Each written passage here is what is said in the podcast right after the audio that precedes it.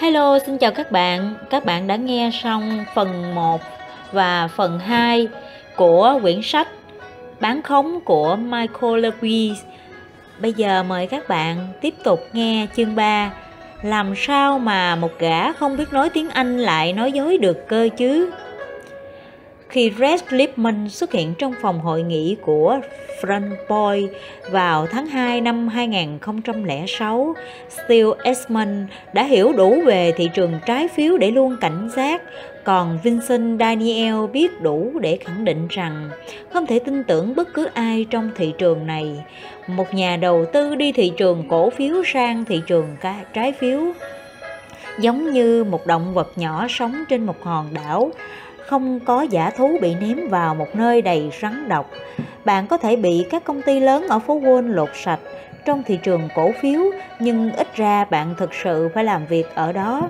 Toàn bộ thị trường giao dịch trên màn hình, vì thế bạn luôn có cái nhìn rõ ràng về giá cổ phiếu của bất cứ công ty niêm yết nào. Thị trường cổ phiếu không chỉ minh bạch mà còn bị khống chế chặt chẽ. Bạn đừng mong một nhân viên giao dịch phố Wall chia sẻ với mình mọi suy nghĩ tiêu cực của anh ta về các công ty đại chúng, nhưng có thể hy vọng anh ta sẽ không tìm cách lừa bạn bằng những lời nói dối trắng trợn hoặc hiên ngang sử dụng thông tin nội gián để giao dịch chống lại bạn, bởi anh ta có khả năng bị bắt nếu làm điều đó. Sự hiện diện của hàng triệu nhà đầu tư nhỏ đã chính trị hóa thị trường chứng khoán. Nó được quản lý bằng luật pháp và quy định để ít nhất trong cũng có vẻ công bằng. Thị trường trái phiếu không phải chịu áp lực chính trị, dân túy như thế bởi nó bao gồm chủ yếu là các tổ chức đầu tư lớn. Nó chối bỏ sự điều tiết nghiêm ngặt dù cho nó lớn gấp nhiều lần thị trường cổ phiếu những nhân viên trá bán trái phiếu có thể nói và làm bất cứ điều gì mà không sợ bị báo cáo lên cơ quan có thẩm quyền. Các nhân viên giao dịch trái phiếu có thể khai thác thông tin nội gián mà không lo bị bắt những kỹ thuật viên trái phiếu có thể mơ đến các loại chứng khoán, thậm chí phức tạp hơn mà không cần phải lo lắng nhiều về các quy định của chính phủ. Đây là một lý do tại sao rất nhiều sản phẩm phái sinh đã được tạo ra từ các trái phiếu bằng cách này hay cách khác. Một phần lớn hơn là và có tính thanh khoản cao hơn của thị trường trái phiếu. Ví dụ như thị trường trái phiếu kho bạc Mỹ được giao dịch trên màn hình nhưng trong nhiều trường hợp cách duy nhất để xác định mức giá. Mà một nhân viên nhân viên giao dịch trái phiếu nào đó đưa cho bạn có gần với thị trường hay không là gọi đi khắp nơi và thăm dò xem có nhà buôn trái phiếu nào khác đang tạo ra một thị trường cho loại chứng khoán đó không. Đối với các công ty lớn ở phố Wall, tính chất mơ hồ và phức tạp của thị trường trái phiếu chính là một lợi thế rất lớn. Khách hàng của thị trường trái phiếu sống trong nỗi sợ hãi thường trực về những gì họ không biết. Nếu các bộ phận trái phiếu phố Wall là nguồn lợi nhuận ngày càng gia tăng của phố Wall, thì một phần là bởi trong thị trường trái phiếu vẫn có thể kiếm được những khoản lời lớn từ sự sợ hãi và thiếu hiểu biết của khách hàng và vì thế Red Lipman cũng không lấy gì làm ngạc nhiên khi anh chạm phải rào cản nghi ngờ lớn lúc bước chân vào văn phòng của Steele Esmond. Nếu một vị thánh bước vào và nói với ông từ bộ phận thu nhập cố định, Vin, Vinny sẽ không tin tưởng ông ta. Esman nói, Lipman là người rất thích tranh luận. Anh không chỉ là một người giao dịch trái phiếu giỏi, mà còn là một người giao dịch trái phiếu vĩ đại. Anh không tàn nhẫn, anh thậm chí không thô lỗ, ít nhất là không cố ý thô lỗ. Anh chỉ đơn giản là gửi lên những cảm xúc cực đoan ở người khác. Anh luôn tư lợi và luôn tự quảng bá bản thân. Hơn nữa, anh quá tỉnh táo trước sự tư lợi và tính sợ tự quảng bá bản thân của những người khác. Anh có khả năng xác định các động cơ mờ ám một cách kỳ cục nếu bạn vừa mới tài trợ 20 triệu đô la cho trường của mình và cảm thấy mình đã làm một việc có ích tuyệt vời thì Clipman sẽ là người đầu tiên hỏi anh tặng 20 triệu đô la cho trường bởi đó là mức tiền tối thiểu giúp anh có tên trên một tòa nhà, phải vậy không? Giờ đây, nhân vật này đột ngột xuất hiện để bán cho Steel Esmond thứ mà anh ta tuyên bố là ý tưởng tuyệt vời của chính mình nhằm đánh cược chống lại thị trường trái phiếu thế chấp dưới chuẩn. Anh ta đã thực hiện vụ này bằng một bài thuyết trình dài 42 trang trong suốt 3 năm và giá nhà đất đã tăng quá nhanh so với hơn 30 năm trước. Giá nhà đất vẫn chưa giảm, nhưng cũng không còn tăng lên nữa. Ngay cả thế, các khoản vay dựa trên chúng hiện đang dần xấu đi trong năm đầu tiên với tỷ lệ đáng kinh ngạc, từ 1% lên 4%. Ai đã vay tiền để mua nhà và không thể trả trong vòng 12 tháng? Anh ta tiếp tục một lúc, sau đó chỉ cho Esmond biểu đồ nhỏ mà anh ta đã đã tạo ra và đó là lý do mà theo anh ta đã khiến anh ta thích thú với giao dịch này. Nó minh họa một thực tế đáng kinh ngạc. Kể từ năm 2000, những người sở hữu nhà đất có giá trị tăng từ 1% đến 5% có khả năng không thể thanh toán các khoản vay. Mua nhà cao gấp gần 4 lần so với những người có giá trị nhà đất tăng lên hơn 10% hàng triệu người Mỹ không có khả năng trả nợ thế chấp trừ khi chính ngôi nhà của họ tăng đáng tăng đáng kể về giá trị, đều cho phép họ vay được nhiều tiền hơn nữa. Bán khống các trencher mezzanine, mezzanine giá trị chủ sở hữu nhà đất là tên bài thuyết trình của Lipman bán khống các trencher mezzanine giá trị chủ sở hữu nhà đất chỉ là một cách mô tả hình tượng cho ý tưởng của Maybury về việc đặt cược chống lại các khoản vay mua nhà ở Hoa Kỳ, mua các hợp đồng hoán đổi nợ xấu cho các trái phiếu thế chấp dưới chuẩn loại BBB không hấp dẫn. Ưu điểm của hợp đồng hoán đổi nợ xấu hay CDS đó là nó giải quyết được vấn đề thời điểm Esman không còn trần cần phải đoán chính xác khi nào thị trường thế chấp dưới chuẩn sẽ sụp đổ. Nó cũng cho phép anh đặt cược, mà không phải đặt cọc tiền mặt, mà và anh đặt đặt và đặt anh vào vị trí có thể thắng được số tiền gấp nhiều lần số tiền anh có thể bị mất trong trường hợp xấu nhất, những người Mỹ không có khả năng thanh toán lại bằng cách nào đó trả hết được các khoản vay thế chấp dưới chuẩn của họ thì bạn cũng chỉ phải trả chi phí bảo hiểm khoảng 2% một năm trong vòng 6 năm. Vòng đời tối đa của các khoản vay được coi là có thời hạn 30 năm. Việc những người đi vay dưới chuẩn, sốt sắng trả hết các khoản vay của họ cũng là một khía cạnh kỳ lạ của thị trường đang bùng nổ này. Nó có liên quan đến cấu trúc của các khoản vay với lãi suất cố định trong 2 hoặc 3 năm đầu ở mức thấp, đến giả tạo trước khi tăng vọt thành lãi suất thả nổi cao ngất họ đang cho những người có thu nhập thấp vai với lãi suất ban đầu thấp vì họ biết rằng những người này không đủ khả năng để trả lãi suất cao thả nổi cao ngất. Esman nói họ làm điều đó để khi những người đi vay tiến đến cuối giai đoạn lãi suất ban đầu thấp, họ phải đổi nợ Nhờ vậy, những người cho vay có thể kiếm được nhiều tiền hơn từ người đi vay. Do đó, những khoản vay thời hạn 30 năm được thiết kế sao cho người vay phải hoàn trả nó trong một vài năm. Trong trường hợp xấu nhất, nếu bạn mua có hợp đồng khoán đổi nợ xấu cho 100 triệu đô la trái phiếu thế chấp dưới chuẩn, bạn có thể sẽ phải trả phê tiền phí trong vòng 6 năm, khoảng 12 triệu đô la. Trường hợp tốt nhất thiệt hại từ các khoản vay tăng từ 4% hiện tại lên tới 8% và bạn sẽ kiếm được 100 triệu đô la. Những người đánh cá ngựa, thuê chuyên nghiệp đang đưa ra cho bạn tỷ lệ cược vào khoảng 61 đến 11 trong khi tỷ lệ đó thực tế có vẻ giống 21 hơn.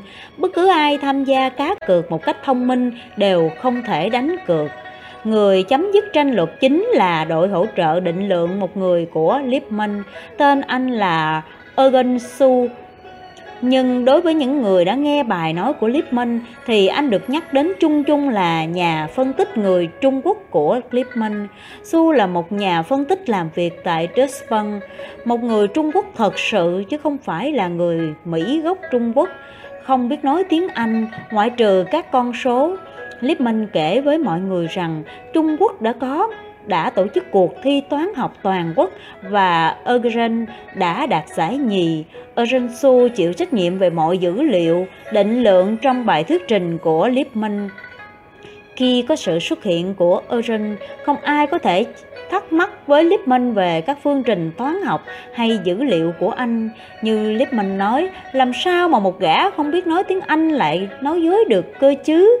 Còn có rất nhiều điều hơn thế, Lippmann mang đến rất nhiều các chi tiết thú vị, hành vi trong quá khứ của người chủ nhà. Người Mỹ, sự ngu dốt và mục nát của các cơ quan xếp hạng Moody và S&P.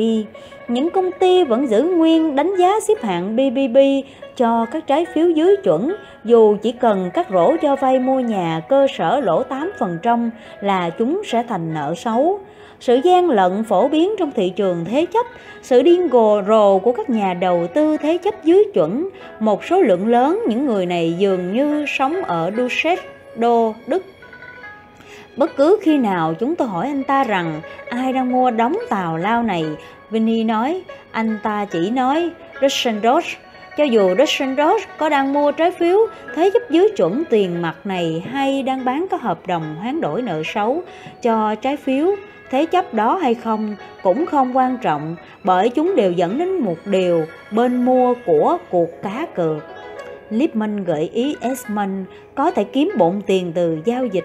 Một mặt, Lipman trình bày về các thực thế của một cuộc giao dịch, một mặt anh dò xét thái độ của Esmond vừa để mắt đến Rick Clipman, vừa quan sát Steve Esmond, Vincent Daniel ngờ rằng căn phòng sắp nổ tung, nhưng ngược lại, Steve Esmond không thể thể hiện bất cứ điểm gì cho thấy sự phản đối dù là yếu ớt về phía Red Clipman.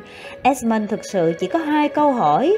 Đầu tiên, hãy nói lại cho tôi hợp đồng hoán đổi nợ, đổi nợ xấu hoạt động thế nào.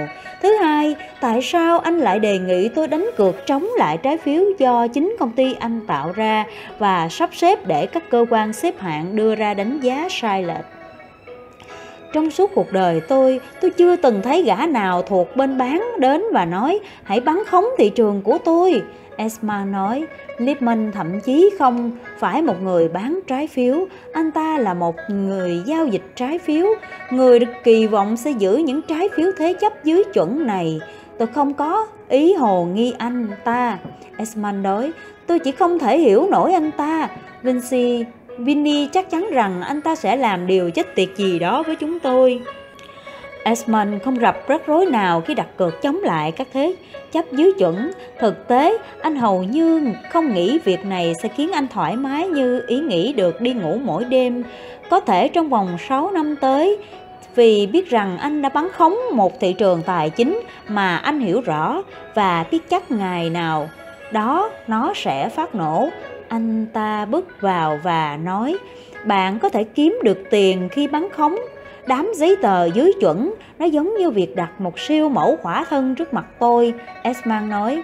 Tôi chỉ không thể hiểu tại sao anh ta muốn tôi làm điều đó. Hóa ra, câu hỏi đó lại thú vị hơn cả sự hồ nghi của Esman. Thị trường dưới thế chấp dưới chuẩn đang tạo ra các khoản vay mới có giá trị khoảng 500 tỷ đô la mỗi năm, nhưng vòng tròn những người phân phối lại rủi ro toàn bộ thị trường sụp đổ lại rất nhỏ khi nữ nhân viên kinh doanh của Goldman Sachs gọi cho Mike Perry và nói với anh rằng công ty của cô rất vui khi được bán cho anh. Các hợp đồng hoán đổi nợ xấu theo từng lô trị giá 100 triệu đô la, thì Perry đã đoán ra ngay rằng Goldman cuối cùng sẽ không đánh cược chống lại anh. Goldman sẽ không bao giờ ngu ngốc đến mức đánh cược một số tiền lớn vào hàng triệu người Mỹ. Không có khả năng thanh toán sẽ hoàn trả được các khoản vay mua nhà của họ. Anh không biết là tại sao tại là ai, tại sao hay bao nhiêu nhưng anh biết rằng một vài doanh nghiệp khổng lồ với mức xếp hạng AAA ngoài kia đang bán ra các hợp đồng hoán đổi nợ xấu cho trái phiếu thế chấp dưới chuẩn.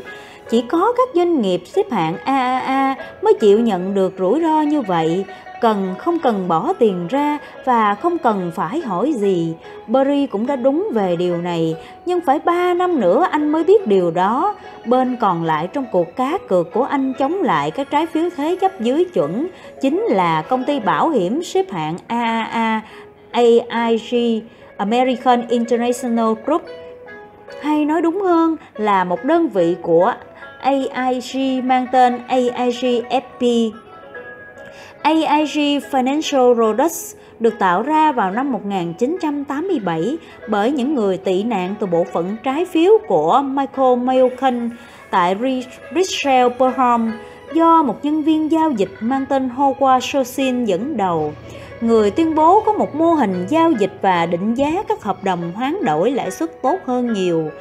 Vào những năm 1980, các đổi mới tài chính gây ra một loạt hậu quả nhưng một trong số chúng là sự bùng nổ về số lượng các giao dịch giữa các công ty tài chính lớn mà buộc họ phải chấp nhận rủi ro tín dụng của nhau. Các hợp đồng hoán đổi lãi suất, trong đó một bên hoán đổi lãi suất thả nổi, đổi lấy lãi suất cố định của bên còn lại là một đổi mới như vậy.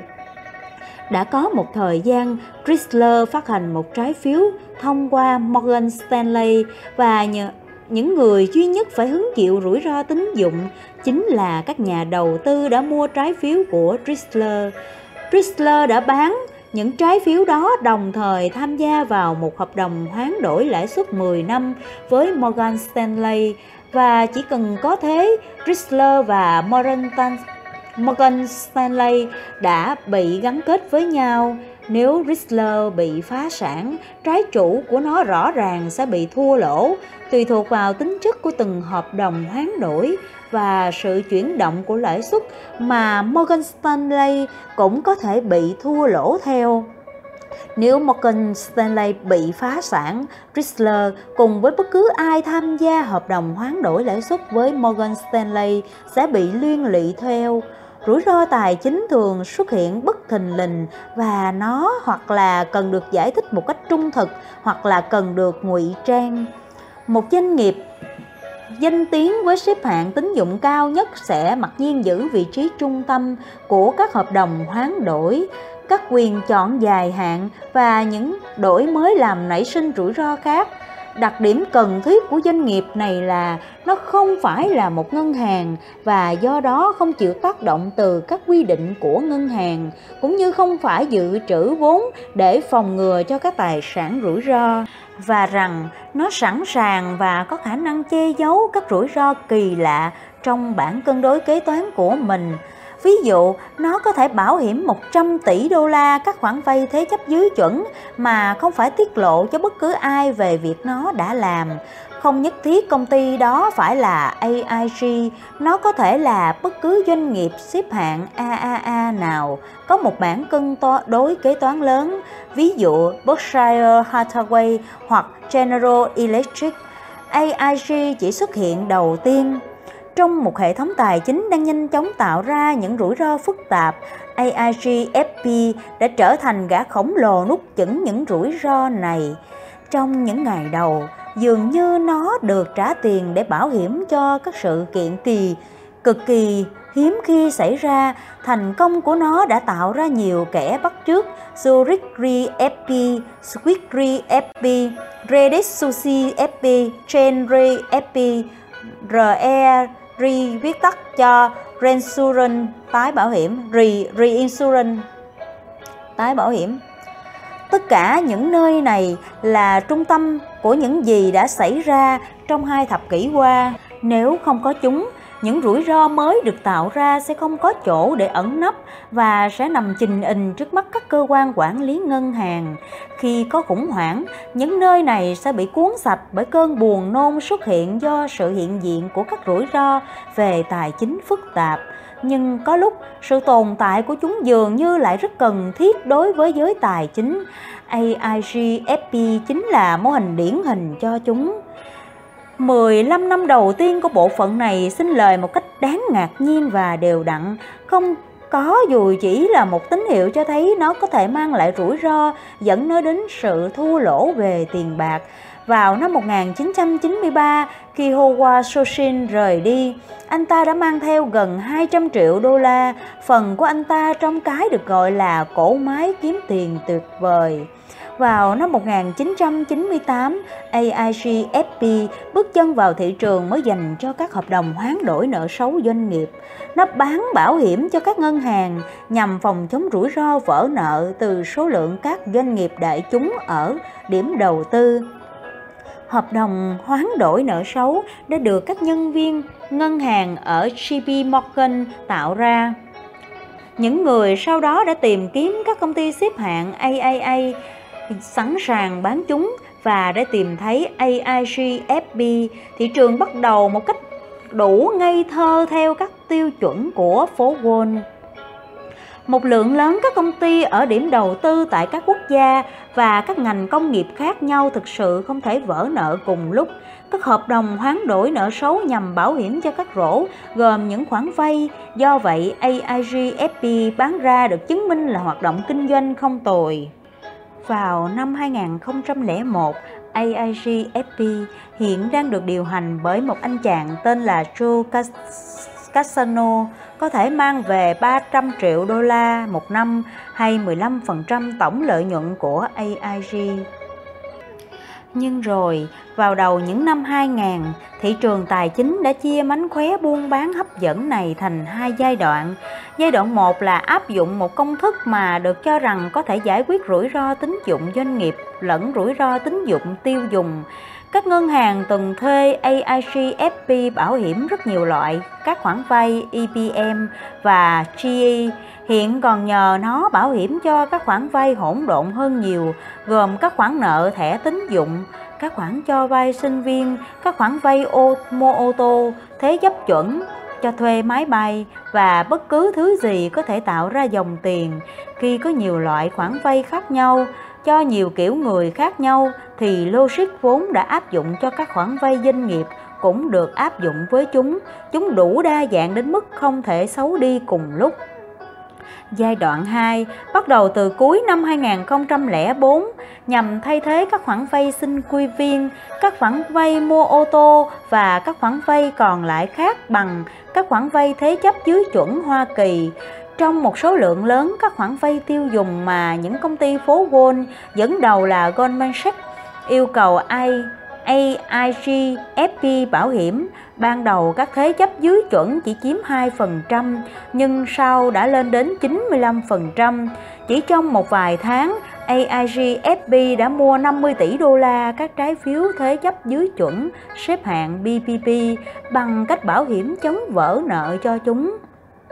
Nhưng không ai nói bất cứ điều gì về việc này, không phải CEO Martin Sullivan của AIG, không phải chủ tịch AIG FB Joe Casano, không phải nhân viên phụ trách bán các dịch vụ hoán đổi nợ xấu cho các công ty phố Wall lớn tại chi nhánh Connecticut của AIG FD Frost các giao dịch chỉ đơn giản là được tán thành vội vàng trong nội bộ AIG FB và sau đó là bởi ban quản lý AIG tất cả mọi người có liên quan mặc nhiên cho rằng họ đã được trả các khoản phí bảo hiểm để chấp nhận một loại rủi ro tương tự như loại rủi ro họ phải hứng chịu trong gần một thập niên qua. Không phải vậy, thực tế giờ đây họ là những chủ sở hữu trái phiếu thế chấp dưới chuẩn lớn nhất thế giới. Rex Lipman đã quan sát các đồng sự của mình tại Goldman Sachs khi họ tìm kiếm và khai thác bất cứ ai sẵn sàng bán một lượng lớn các bảo hiểm trái phiếu thế chấp dưới chuẩn giá rẻ và ngay lập tức đoán ra được danh tính của người bán. Lời đồn nhanh, rất nhanh chóng rất nhanh trong cái thế giới nhỏ bé của những người tạo ra và kinh doanh trái phiếu thế chấp dưới chuẩn AIG FP hiện đang bán các hợp đồng hoán đổi nợ xấu về trái phiếu xếp hạng AAA chỉ với mức lãi suất 0,12% một năm. 12 điểm cơ bản, Lipman không biết chính xác làm cách nào mà Goldman Sachs thuyết phục được AIG FB cung cấp cho thị trường các khoản vay thế chấp dưới chuẩn đang bùng nổ, loại dịch vụ tương tự như cái nó đã cung cấp cho thị trường các khoản vay doanh nghiệp. Tất cả những gì anh biết đó là trong một cuộc chuyển giao nhanh chóng, Goldman đã tạo ra một loạt các giao dịch trị giá nhiều tỷ đô. Từ đó, chuyển giao cho AIG trách nhiệm đối với mọi thiệt hại trong tương lai từ 20 tỷ đô trái phiếu thế chấp dưới chuẩn xếp hạng BBB thật không thể tin được, để đổi lấy một vài triệu đô la một năm, công ty bảo hiểm này đã chấp nhận rủi ro rất thực tế rằng 20 tỷ đô la có thể đột nhiên biến mất các giao dịch với Goldman đã được thực hiện trong một vài tháng với nỗ lực của chỉ một vài chuyên viên máy tính trên một bàn giao dịch trái phiếu của Goldman. Một nhân viên kinh doanh của Goldman tên là Andrew Danviman, người đã sớm được đề bạt lên thành giám đốc quản lý nhờ sự cống hiến của mình. Các nhân viên giao dịch của Goldman đã ghi sổ khoản lợi nhuận nằm trong khoảng 1,5 tỷ đô la đến 3 tỷ đô la, ngay cả theo tiêu chuẩn thị trường trái phiếu thì đây cũng là một con số ngoạn mục trong quá trình này, Goldman Sachs đã tạo ra một loại chứng khoán không rõ ràng và phức tạp, đến mức các nhà đầu tư và các cơ quan xếp hạng vẫn mãi hiểu nhầm về nó. CDO được đảm bảo bằng trái phiếu thế chấp dưới chuẩn tổng hợp, giống như các hợp đồng hoán đổi nợ xấu. CDO được tạo ra nhằm phân phối lại rủi ro vỡ nợ trái phiếu chính phủ và trái phiếu doanh nghiệp và hiện đang được dùng để che giấu rủi ro các khoản vay thế chấp dưới chuẩn. Logic của nó y hệt như các trái phiếu thế chấp ban đầu. Một trong trong một trái phiếu thế chấp, bạn thu nhập được hàng ngàn các khoản vay và với giả định rằng chúng không khó có thể xấu đi cùng lúc. Bạn tạo ra tháp trái phiếu, trong đó càng đi lên thì rủi ro và lợi nhuận càng giảm. Trong một CDO, bạn thu nhập được hàng trăm trái phiếu thế chấp khác nhau, thường là các tầng lớp thấp hơn và rủi ro nhất trong tháp ban đầu. Dùng chúng để xây dựng một tháp trái phiếu hoàn toàn mới. Một người quan sát nghi thơ có thể đặt ra câu hỏi rằng Mục đích của việc sử dụng các tầng từ tháp nợ này đơn giản chỉ để tạo ra một tháp nợ khác là gì? Câu trả lời ngắn gọn là chúng quá gần với mặt đất càng dễ bị lũ lụt bao nhiêu, thứ đầu tiên phải hứng chịu tổn thất, chúng càng phải chịu đánh giá thấp bấy nhiêu. BBB các trái phiếu xếp hạng BBB khó bán hơn các trái phiếu xếp hạng AAA nằm ở trên các tầng an toàn cao hơn của tòa tháp. Câu trả lời dài dòng có thể thu về những khoản tiền lớn nếu bằng cách nào đó bạn có thể đánh giá lại chúng thành các trái phiếu xếp hạng AAA từ đó làm giảm rủi ro người ta nhận thức về chúng. Tuy nhiên, đây là một cách không trung thực và hoàn toàn giả tạo. Đây chính là những gì Goldman Sachs đã khéo léo thực hiện. Giải pháp tiện lợi của họ sớm sẽ trở thành mọi người của mọi người cho vấn đề bán các tầng thấp hơn thật thần kỳ. Khi thu thập được 100 tầng trệt từ 100 tòa tháp thế chấp dưới chuẩn khác nhau, 100 loại trái phiếu xếp hạng BBB khác nhau. Họ thuyết phục các cơ quan xếp hạng rằng những trái phiếu này không phải giống hệt nhau như vẻ ngoài của chúng. Chúng là một danh mục đầu tư tài sản đa dạng. Điều này thật vô lý. 100 tòa tháp chịu cùng một trận ngập úng trong trường hợp bị lũ tất cả các tầng trệt của những tòa tháp này đều bị ảnh hưởng như nhau nhưng không sao cả các cơ quan xếp hạng nhận được các khoản phí hậu hĩnh từ Goldman Sachs và các công ty phố Wall khác cho mỗi hợp đồng đánh giá đã tuyên bố 80% tòa tháp mới là các khoản nợ AAA Thực tế, CDO là một dịch vụ rửa tín dụng cho các cư dân Mỹ có mức sống dưới trung bình. Đối với phố Wall, nó là cổ máy biến chì thành vàng. Quay trở lại những năm 1980, mục đích ban đầu của các trái phiếu được đảm bảo bằng thế chấp là phân phối lại rủi ro, gắn liền với hoạt động cho vay mua nhà có thế chấp. Các khoản cho vay mua nhà có thế chấp có thể tìm đường đến với các đầu tư thị trường trái phiếu sẵn sàng trả giá cao nhất để có chúng lãi suất được chủ sở hữu và thanh toán, do đó sẽ, nó sẽ giảm. Tóm lại, mục tiêu của sự đổi mới là khiến thị trường tài chính trở nên hiệu quả hơn. Giờ đây, bằng cách nào đó, tinh thần sáng tạo tương tự đang được đưa ra sai mục đích nhằm che giấu rủi ro bằng các cách phức tạp hóa nó. Thị trường đang trả tiền cho các nhân viên giao dịch trái phiếu của Goldman Sachs để khiến thị trường trở nên kém hiệu quả hơn.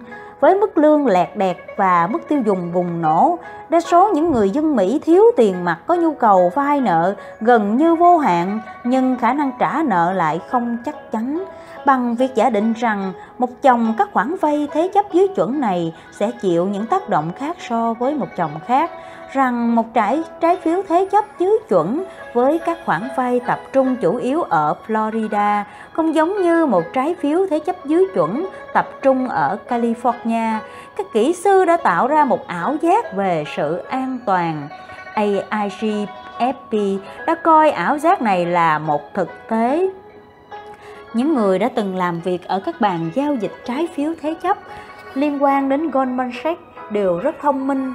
Họ đều học hành xuất sắc ở trường và được vào các trường đại học nhóm Ivy League nhưng không cần bất cứ một dạng thiên tài nào mới thấy được khoản tiền lớn có được.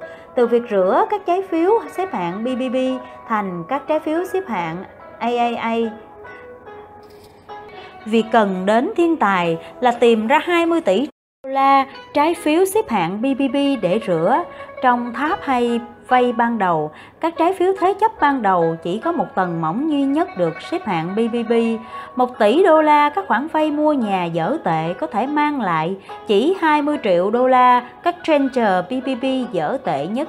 Nói theo cách khác, để tạo ra một CDO 1 tỷ đô la chỉ gồm các trái phiếu thế chấp dưới chuẩn xếp hạng BBB, bạn cần phải cho cho những người vay thật vay 50 tỷ đô la tiền mặt.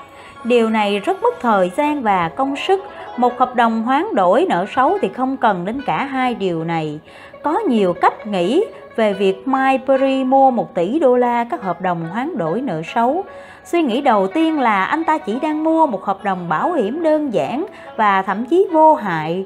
Đổi lại, Barry thanh toán khoản phí bảo hiểm nửa năm một lần và nhận được sự bảo vệ phòng ngừa việc vỡ nợ các trái phiếu trị giá 1 tỷ đô la. Anh có thể không nhận được đồng nào nếu các trái phiếu xếp hạng BBB mà anh đã bảo hiểm được chứng minh là hoạt động hiệu quả, hoặc có thể nhận được 1 tỷ đô la nếu các trái phiếu này trở nên xấu đi. Nhưng tất nhiên, Myberry không sở hữu bất cứ một trái phiếu thế chấp dưới chuẩn xếp hạng BBB nào hay bất cứ thứ gì tương tự như vậy. Anh không có tài sản nào để bảo hiểm. Nó như thể anh đã mua bảo hiểm cháy nổ cho một số khu ổ chuột có tiền sử bị cháy rụi. Với anh, cũng như với Steel Esmond, một hợp đồng hoán đổi nợ xấu không phải là một khoản bảo hiểm mà là một cuộc đặt cược mang tính đầu cơ chống lại thị trường và đây là cách suy nghĩ thứ hai về điều này. Cũng có cách suy nghĩ thứ ba về loại công cụ mới này là dù hơi phức tạp, nó giống như một bản sao gần như hoàn hảo của trái phiếu thế chấp dưới chuẩn.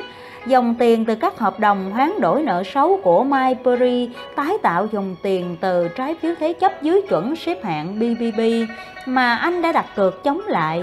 Khoản phí bảo hiểm 2,5% một năm mà MyPeri đang phải trải qua phả trả cũng giống như khoản trên là so với Libor mà các trái phiếu thế chấp dưới chuẩn xếp hạng BBB trả cho một nhà đầu tư thực sự.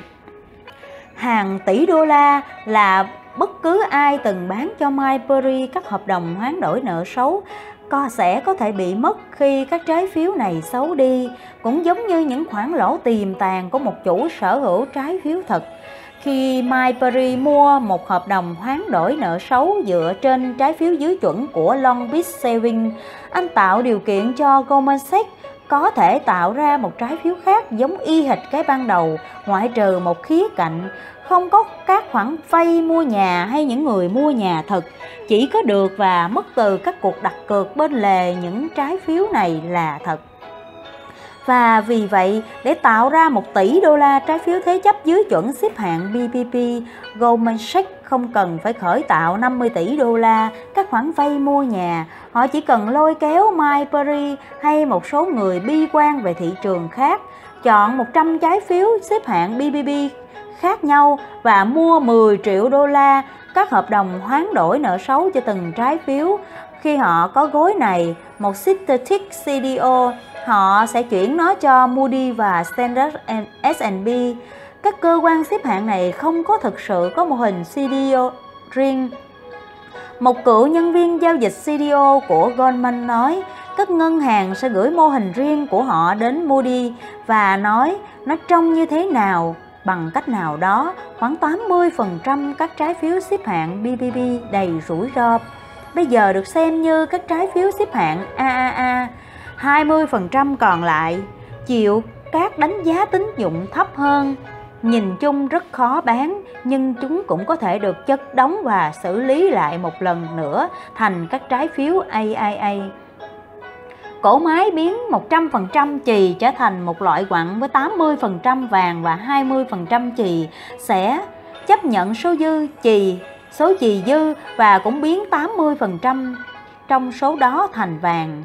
Các chi tiết phức tạp nhưng bản chất thực sự của cổ máy kiếm tiền mới này không phải là nó biến rất nhiều khoản vay rủi ro thành một cái đống trái phiếu, hầu hết trong số đó đều được xếp hạng AAA sau đó nó lấy những trái phiếu bị xếp hạng thấp nhất trong số trái phiếu còn lại và biến hầu hết số này thành các CDO AAA và sau đó, bởi nó không thể mở rộng các khoản vay mua nhà đủ nhanh để tạo đủ số lượng trái phiếu được xếp hạng thấp hơn, nên nó đã sử dụng các hợp đồng hoán đổi nợ xấu để tái tạo các trái phiếu tệ nhất hiện có hết lần này đến lần khác, Goldman Sachs là cầu nối giữa Michael Burry và AIG. Michael Burry đã phải miễn cưỡng chi ra 250 điểm cơ bản 2,5% để sở hữu các hợp đồng hoán đổi nợ xấu cho các trái phiếu BBB dở nhất, còn AIG chỉ phải trả 12 điểm cơ bản 0,12% để bán các hợp đồng hoán đổi nợ xấu cho chính các trái phiếu này được lọc qua một CDO tổng hợp và thành xếp hạng AAA. Có một vài chi tiết lộn xộn khác. Một phần số chì được bán trực tiếp cho các nhà đầu tư người Đức ở Düsseldorf. Nhưng khi màn bụi mờ lắng xuống, Goldman Sachs đã lấy khoảng 2% doanh thu, phí rủi ro và ghi sổ trước luôn toàn bộ lợi nhuận. Cả hai bên mua và bán đều không cần trao tay tiền mặt Cả hai bên có thể giao dịch với Goldman Sachs bằng cách ký lên một mảnh giấy các khoản vay mua nhà có thế chấp ban đầu, thứ mà cả hai bên được đặt cược vào, không đóng bất cứ vai trò nào khác. Thật hài hước, chúng tồn tại chỉ để số phận của chúng bị đem ra cá cược. Thị trường chứng khoán tổng hợp loại bỏ bất cứ sự hạn chế nào về quy mô của những rủi ro gắn liền với việc cho vay thế chấp dưới chuẩn để thực hiện một vụ đặt cược 1 tỷ đô đặt cược tỷ đô bạn không cần phải tích lũy các khoản vay thế chấp thực trị giá 1 tỷ đô. Tất cả những gì bạn phải làm là tìm một ai đó trên thị trường, sẵn sàng chấp nhận đứng ở phía bên kia vụ đặt cược không có gì là lạ, khi Goldman Sachs đột nhiên háo hức muốn bán cho MyPerry các hợp đồng hoán đổi nợ xấu theo các lô khổng lồ, trị giá 100 triệu đô la, hay nhân viên giao dịch trái phiếu của Goldman Sachs trở nên thờ ơ một cách đáng ngạc nhiên với các loại trái phiếu dưới chuẩn mà MyPerry đặt cược chống lại. Bảo hiểm mà MyPerry đã mua được đưa vào một CDO tổng hợp và chuyển sang cho AIG khoảng 20 tỷ đô trong các hợp đồng hoán đổi nợ xấu AIG bán cho Goldman Sachs, đồng nghĩa với khoảng 400 triệu đô la lợi nhuận không rủi ro sẽ vào túi Goldman Sachs hàng năm. Do các giao dịch sẽ kéo dài ngang bằng với các trái phiếu cơ sở với dòng đời dự kiến khoảng 6 năm nên mức lợi nhuận dành cho nhân viên giao dịch của Goldman là 2,4 tỷ đô la Kỹ thuật mới nhất của phố Wall nhằm thu lợi nhuận từ thị trường trái phiếu chắc chắn đã dấy lên một số câu hỏi. Tại sao những nhà buôn được cho là tin tường ở AIGFB lại làm điều này? Nếu các hợp đồng hoán đổi nợ xấu là bảo hiểm, tại sao chúng không được quy định như bảo hiểm? Ví dụ, tại sao AIG không bị yêu cầu dự trữ vốn để đề phòng cho chúng? Tại sao Moody và S&P lại sẵn sàng đánh giá 80% rổ các khoản vay thế chấp rủi ro ở mức AAA ngang bằng với trái phiếu kho bạc Mỹ? Tại sao không có ai trong nội bộ Goldman Sachs đứng lên và nói, đây là một việc làm bẩn thỉu? Các cơ quan xếp hạng, những người làm giá cuối cùng cho các khoản vay thế chấp dưới chuẩn này lại không hiểu về rủi ro và sự ngu ngốc của họ đã tạo ra một công thức cho thảm họa. Rõ ràng không có một câu hỏi nào trong những câu hỏi này nảy ra trong tâm trí của những người trong nội bộ thị trường nhanh như câu hỏi Tôi có thể làm được những điều Goldman Sachs vừa mới làm bằng cách nào? Đặc biệt, Deutsche Bank cảm thấy có chút xấu hổ khi Goldman Sachs là người đầu tiên tìm ra điều này. Cùng với Goldman, Deutsche Bank dẫn đầu thị trường về việc tạo ra các hợp đồng phái sinh thế chấp khó hiểu. À, Düsseldorf đang giữ một vai trò nào đó trong thị trường mới này. Nếu có những người Đức ngu ngốc sẵn sàng mua các hợp đồng phái sinh thế chấp dưới chuẩn Hoa Kỳ, thì Deutsche Bank sẽ là công ty đầu tiên tìm thấy họ. Rex Lipman không mảy may quan tâm đến những điều này. Anh không quản lý hoạt động kinh doanh CDO của Deutsche Bank. Lipman chỉ đơn thuần là một nhân viên giao dịch, chịu trách nhiệm mua bán các trái phiếu thế chấp dưới chuẩn và các hợp đồng hoán đổi nợ xấu cho các trái phiếu thế chấp dưới chuẩn. Nhưng do quá ít nhà đầu tư sẵn sàng đặt cược dứt khoát chống lại thị trường trái phiếu dưới chuẩn, nên các sếp của Lipman đã yêu cầu Lipman vì đại nghĩa diệt thân giữ vị trí người đóng thế cho Maybury và đặt cược dứt khoát chống lại thị trường. Nếu Lipman mua các hợp đồng hoán đổi nợ xấu từ bộ phận CDO của Deutsche Bank, họ cũng có thể thực hiện các giao dịch tương tự với AIG trước khi AIG tròn tỉnh và ngừng việc đó lại. Red bị buộc phải bán khống các CDO. Một cựu thành viên cao cấp của nhóm CDO ở Deutsche Bank nói, tôi nói là bị buộc, nhưng thực ra bạn không thể buộc Red làm bất cứ điều gì luôn tồn tại trò kéo co giữa những người quản lý các hoạt động CDO của công ty anh ta.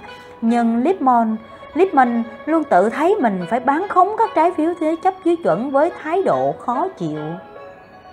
Lipman ít nhất cũng có một lý do tích cực đủ để kiềm chế bản thân không to tiếng.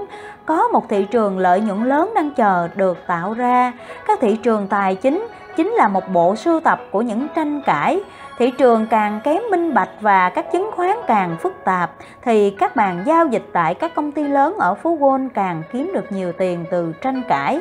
Tranh cãi không dứt khoát về giá trị của các cổ phần của một công ty đạo chúng nào chúng lớn nào đó hầu như không có giá trị bởi cả người mua và người bán đều có thể thấy giá cổ phiếu hợp lý trên bảng chứng khoán và hoa hồng của người môi giới bị đẩy xuống thấp do cạnh tranh tranh cãi về giá trị của các hợp đồng hoán đổi nợ xấu cho các trái phiếu thế chấp dưới chuẩn. Một loại chứng khoán phức tạp có giá trị được lấy từ một loại chứng khoán phức tạp khác, có thể là cả một mỏ vàng. Nhà buôn duy nhất đang tạo ra những thị trường thực sự cho các hợp đồng hoán đổi nợ xấu là Goldman Sachs. Vì thế, ngay từ khi bắt đầu đã có rất ít cạnh tranh về giá. Nhờ AIG, nguồn cung gần như vô hạn vấn đề chính là phần cầu. Các nhà đầu tư muốn thực hiện giao dịch của Myberry thật khó tin là ở thời điểm quan trọng này trong lịch sử tài chính mà sau đó có quá nhiều thay đổi diễn ra nhanh chóng. Hạn chế duy nhất trong thị trường thế chấp dưới chuẩn chính là thiếu người sẵn sàng đặt cược chống lại nó để bán cho các nhà đầu tư ý tưởng đặt cược chống lại trái phiếu thế chấp dưới chuẩn, tức là mua một chồng các hợp đồng hoán đổi nợ xấu của anh Brett Lipman cần một tranh cãi mới và cao cấp hơn. Anh đề nghị Ocean Su tìm hiểu về tác động của việc nâng giá nhà đất ở các khoản vay mua nhà thế chấp dưới chuẩn. Ocean Su đã ra ngoài và làm bất cứ điều gì mà người thông minh thứ hai của ở Trung Quốc làm, rồi cuối cùng quay trở lại với một biểu đồ minh họa tỷ lệ vỡ nợ trong các kịch bản giá nhà đất khác nhau giá nhà đất tăng, giá nhà đất giữ nguyên, giá nhà đất giảm. Lipman nhìn nó và nhìn lại nhìn vào nó, các con số đã khiến anh bàng hoàng. Chúng không cần phải sụp đổ, chúng chỉ cần thôi không tăng giá nhanh, giá nhà đất vẫn vẫn đang tiếp tục tăng. Thế nhưng tỷ lệ vỡ nợ đang ở mức 4%, chúng chỉ cần tăng tới 7% thôi là các trái phiếu ở điểm đầu tư thấp nhất được xếp hạng BBB sẽ trở về không. Nếu chúng tăng lên 8%, các trái phiếu xếp hạng thấp nhất tiếp theo BBB sẽ về không. Tại thời điểm đó, vào tháng 11 năm 2005, Red Lipman nhận ra rằng anh không ngại sở hữu một đống các hợp đồng hoán đổi nợ xấu cho các trái phiếu thế chấp dưới chuẩn. Chúng không phải là bảo hiểm mà là canh bạc và anh thích các tỷ lệ, anh muốn bán khống chúng. Điều này thật mới mẻ, Red Lipman đã kinh doanh các trái phiếu được bảo đảm bởi nhiều khoản vay tiêu dùng khác nhau, các khoản vay mua ô tô, các khoản vay thẻ tín dụng, các khoản vay giá trị chủ sở hữu nhà. Kể từ năm 1991 khi anh tốt nghiệp Đại học Pennsylvania và làm việc tại Credit Sushi, trước đây anh chưa bao giờ có khả năng bán khống chúng bởi rất khó vay được chúng. Lựa chọn duy nhất của anh là và mọi nhân viên giao dịch trái phiếu bảo đảm bằng tài sản khác là xem liệu mình thích chúng hay yêu chúng. Không có lý do gì để ghét chúng. Bây giờ anh có khả năng bán khống và đã làm được, nhưng việc ghét bỏ chúng khiến anh tách biệt với đám đông và đối với Red Lipman, điều đó đại diện cho một rủi ro nghề nghiệp mới, như anh nói với những người khác.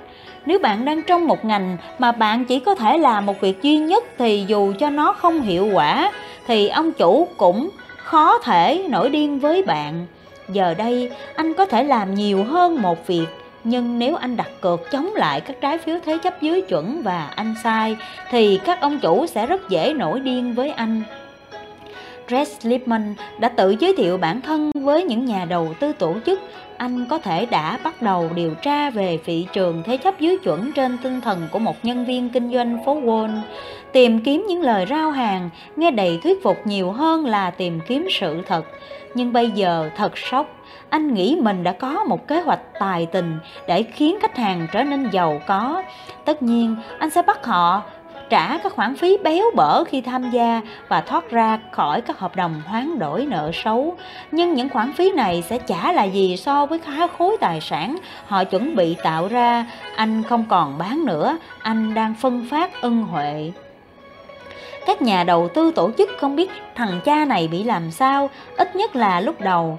Tôi nghĩ hắn ta bị rối loạn nhân cách một nhà quản lý tiền tệ, người đã từng nghe lời rao hàng của Lipman nhưng không thực hiện giao dịch của anh nói, hắn lo sợ những thứ chết tiệt chẳng liên quan đến chúng tôi. Một người khác nói, hắn đến và miêu tả giao dịch tuyệt vời này, nó rất có lý.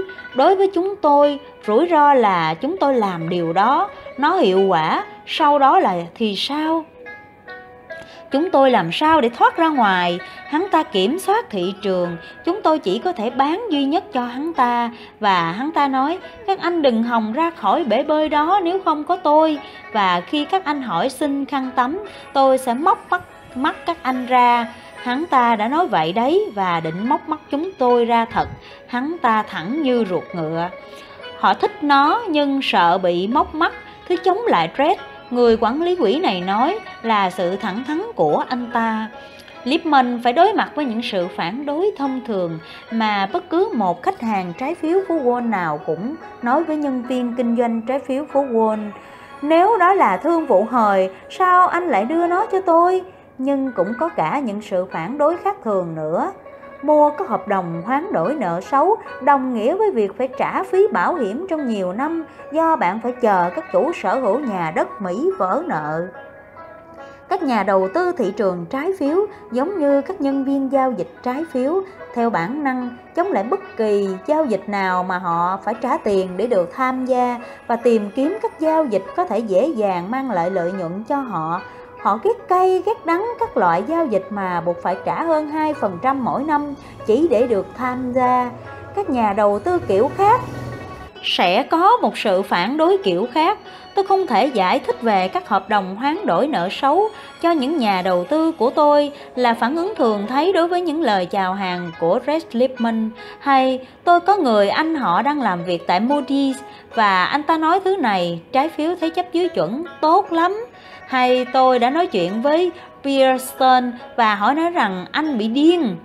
Nhưng phản ứng tốt, phổ biến nhất của mọi nhà đầu tư khi nghe lời biện luận của Lipman đó là tôi đã bị thuyết phục. Anh nói đúng, nhưng công việc của tôi không phải là bán khống thị trường dưới chuẩn. Đó là lý do tại sao cơ hội luôn luôn tồn tại. Lipman sẽ đáp lại, đó không phải là công việc của ai cả. Đó cũng không phải là công việc của Lipman, anh chỉ muốn làm một trạm thu phí, nhận một chút từ người mua và người bán khi họ đi qua các sổ sách giao dịch của anh. Hiện anh đang ở trong một mối quan hệ ngoan cố và khác biệt đối với thị trường và sếp của mình. Có thể ban đầu anh bị ép phải nhận vị thế bán khống, nhưng vào cuối năm 2005 anh đã làm chủ nó và biến nó thành vị thế 1 tỷ đô la. 16 tầng phía trên anh trong vụ trụ sở tại phố Wall của Richmond, hàng trăm nhân viên được trả lương cao đã mua các khoản vay thế chấp dưới chuẩn, đóng gói chúng lại thành trái phiếu và bán tháo chúng. Một trong nhóm khác thì đóng gói các trencher không thể bán được và tồi tệ nhất trong các trái phiếu này, cũng như CDS cho các trái phiếu thành Ờ, này thành CDO, vị thế bán khống của Lipman càng lớn, sự khinh miệt tiềm ảnh dành ẩn dành cho những người này và ngành công nghiệp của họ, một ngành công nghiệp đang nhanh chóng trở thành lĩnh vực kinh doanh có lợi nhuận tốt nhất phố Wall càng cao. Chi phí hoạt động hay các khoản phí bảo hiểm mà Lipman trả là hàng chục triệu đô la mỗi năm và khoản lỗ của anh ta trông còn lớn hơn. Người mua hợp đồng hoán đổi nợ xấu đồng ý trả các khoản phí bảo hiểm trong suốt vòng đời của trái phiếu thế chấp cơ sở. Vì vậy, miễn là các trái phiếu này vẫn đang được lưu hành, thì cả người mua và người bán các hợp đồng hoán đổi nợ xấu đều có nghĩa vụ phải thế chấp tài sản để phản ứng với các biến động về giá. Thật đáng ngạc nhiên, giá cả của trái phiếu thế chấp dưới chuẩn đang tăng lên. Trong vòng vài tháng, vị thế các hợp đồng hoán đổi nợ xấu của Lipman bị buộc phải hạ xuống 30 triệu đô la. Cấp trên liên tục yêu cầu anh phải giải trình về việc anh đang làm. Rất nhiều người băn khoăn tự hỏi liệu đây có phải là cách sử dụng thời gian của Red và tiền bạc của chúng tôi tốt nhất hay không? Một quan chức cao cấp của Deutsche Bank, người đã theo dõi cuộc xung đột này ngày càng lên cao, cho biết không chịu khuất phục trước áp lực, Lipman đã có ý tưởng khiến áp lực biến mất, tiêu diệt thị trường là mới này. AIG gần như là người mua duy nhất các CDO xếp hạng AAA, tức là các trái phiếu thế chấp dưới chuẩn xếp hạng BBB được đóng gói lại thành các CDO xếp hạng AAA. Cuối cùng, AIG chính là bên còn lại bán các hợp đồng hoán đổi nợ xấu mà Mayberry đang mua. Nếu AIG mừng ngừng mua bán trái phiếu hay chính xác hơn ngừng bảo hiểm vỡ nợ cho chúng, toàn bộ thị trường trái phiếu thế chấp dưới chuẩn có thể sụp đổ. Các hợp đồng hoán đổi nợ xấu của Lipman có thể đáng giá cả một gia tài. Vào cuối năm 2005, Lipman đã tới London, đã cố gắng thực hiện điều đó. Anh gặp một nhân viên AIG FB tên là Tom Fielding, người làm việc trực tiếp cho giám đốc của AIG FB Joe Cassano. Lipman đã giới thiệu phiên bản bán khống các Stranger Mezzanine, giá trị chủ sở hữu nhà đất và kéo Fowin vào các lập luận của mình. Fowin không tỏ vẻ kịch liệt phản đối và Lipman rời văn phòng AIG tại London với cảm giác rằng Fowin đã bị mình thuyết phục. Quá thật, ngay sau chuyến viếng thăm của Lipman, AIG FB đã ngừng ngay việc bán các hợp đồng hoán đổi nợ xấu. Hơn thế, AIG FB đã nói bóng gió rằng họ có thể thực sự rất muốn mua một vài hợp đồng hoán đổi nợ xấu để dự phòng việc sẽ bán cho họ một hợp đồng, một vài hợp đồng. Lipman đã tích lũy thêm. Có lúc Lipman nghĩ rằng anh đã tự mình thay đổi cả thế giới, anh đã bước vào AIG, FB và cho họ thấy Deutsche Bank cùng với mọi công ty phố Wall khác đang biến họ thành những kẻ ngốc như thế nào, và rồi họ sẽ rỉu ra mọi điều. Như vậy là các bạn vừa nghe xong chương 3 Làm sao mà một gã không biết nói tiếng Anh lại có thể nói dối? Cảm ơn các bạn đã lắng nghe. Hẹn gặp lại các bạn ở chương 4 Làm thế nào để thu hoạch từ một người nhập cư. Cảm ơn các bạn. Xin chào và hẹn gặp lại.